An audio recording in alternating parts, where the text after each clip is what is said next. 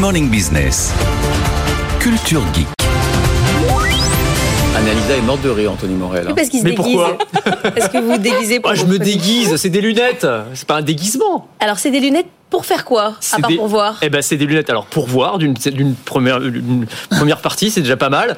Et la deuxième chose, c'est qu'elles vont me permettre en fait de regarder la télé. Voilà, ces lunettes, elles vont me permettre de projeter un écran géant qui va remplacer celui de ma télé ou de ma console de jeu portable, par exemple. En fait, je vais avoir un écran euh, projeté, un écran déporté, si l'on peut dire. là ou pas? Exactement comme si j'étais au cinéma. la télé, là, là. je l'ai pas connecté. En fait, il y a un petit port USB. Ah oui. Et en fait, on va pouvoir connecter ça. Alors, ça peut être un, un téléphone portable, donc le petit écran de mon smartphone va se transformer en écran géant, celui euh, d'un- d'une console portable ou celui d'un ordinateur. C'est hyper intéressant, évidemment, quand on est dans les transports en commun ou dans le train ou dans l'avion, puisqu'on va pouvoir être comme au cinéma alors qu'on a un tout petit écran euh, devant soi. Mais aussi quand on est chez soi, voilà, sur son lit, allongé, la tête au plafond, et on va avoir le film qui s'affiche comme C'est juste que c'est perso, quoi. c'est juste que c'est perso. Vous avez le son qui passe par les branches des lunettes, donc personne n'entend rien autour de vous, évidemment. On peut aussi penser à des applications professionnelles. Vous branchez ça à un ordinateur portable, par exemple, et vous allez avoir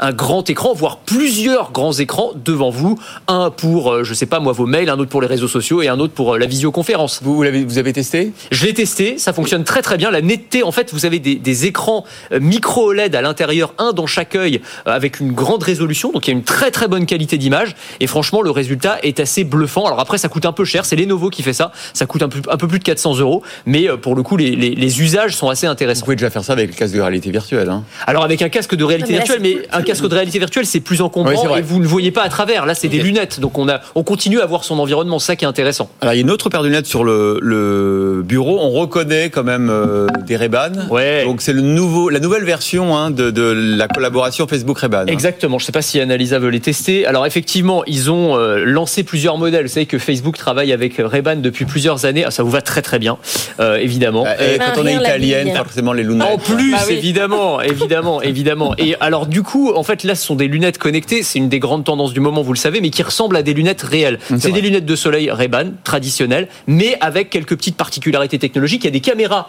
sur chaque côté, donc vous pouvez filmer, prendre en photo ou même streamer. Ça, c'est la nouveauté de la, nouvelle version. Donc, en gros, vous appuyez sur un bouton et en fait, les personnes sur vos réseaux sociaux vont voir par vos yeux pendant euh, plusieurs minutes. Donc, quand vous êtes dans un événement, par exemple, ça peut être intéressant.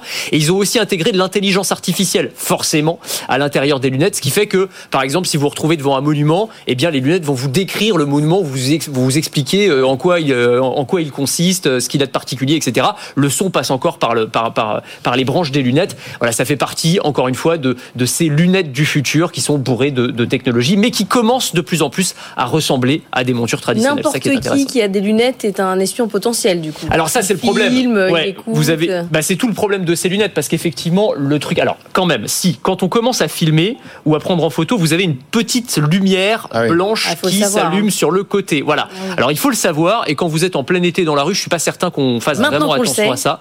Maintenant vous le savez, mais effectivement ça fait partie encore une fois de ces, du, du gros problème de ces lunettes connectées, c'est euh, l'intrusion dans la vie privée d'autrui. Ça il va falloir. Il n'y a pas de solution miracle hein, pour le coup, mais de plus en plus on va devoir s'habituer à ça. Merci beaucoup, Anthony Morel. Et si vous aimez la tech et l'innovation, je vous propose de me retrouver dans Le meilleur reste à venir. C'est le podcast qui veut vous donner envie de vivre en 2050, à retrouver sur le site de BFM Business et sur toutes les plateformes.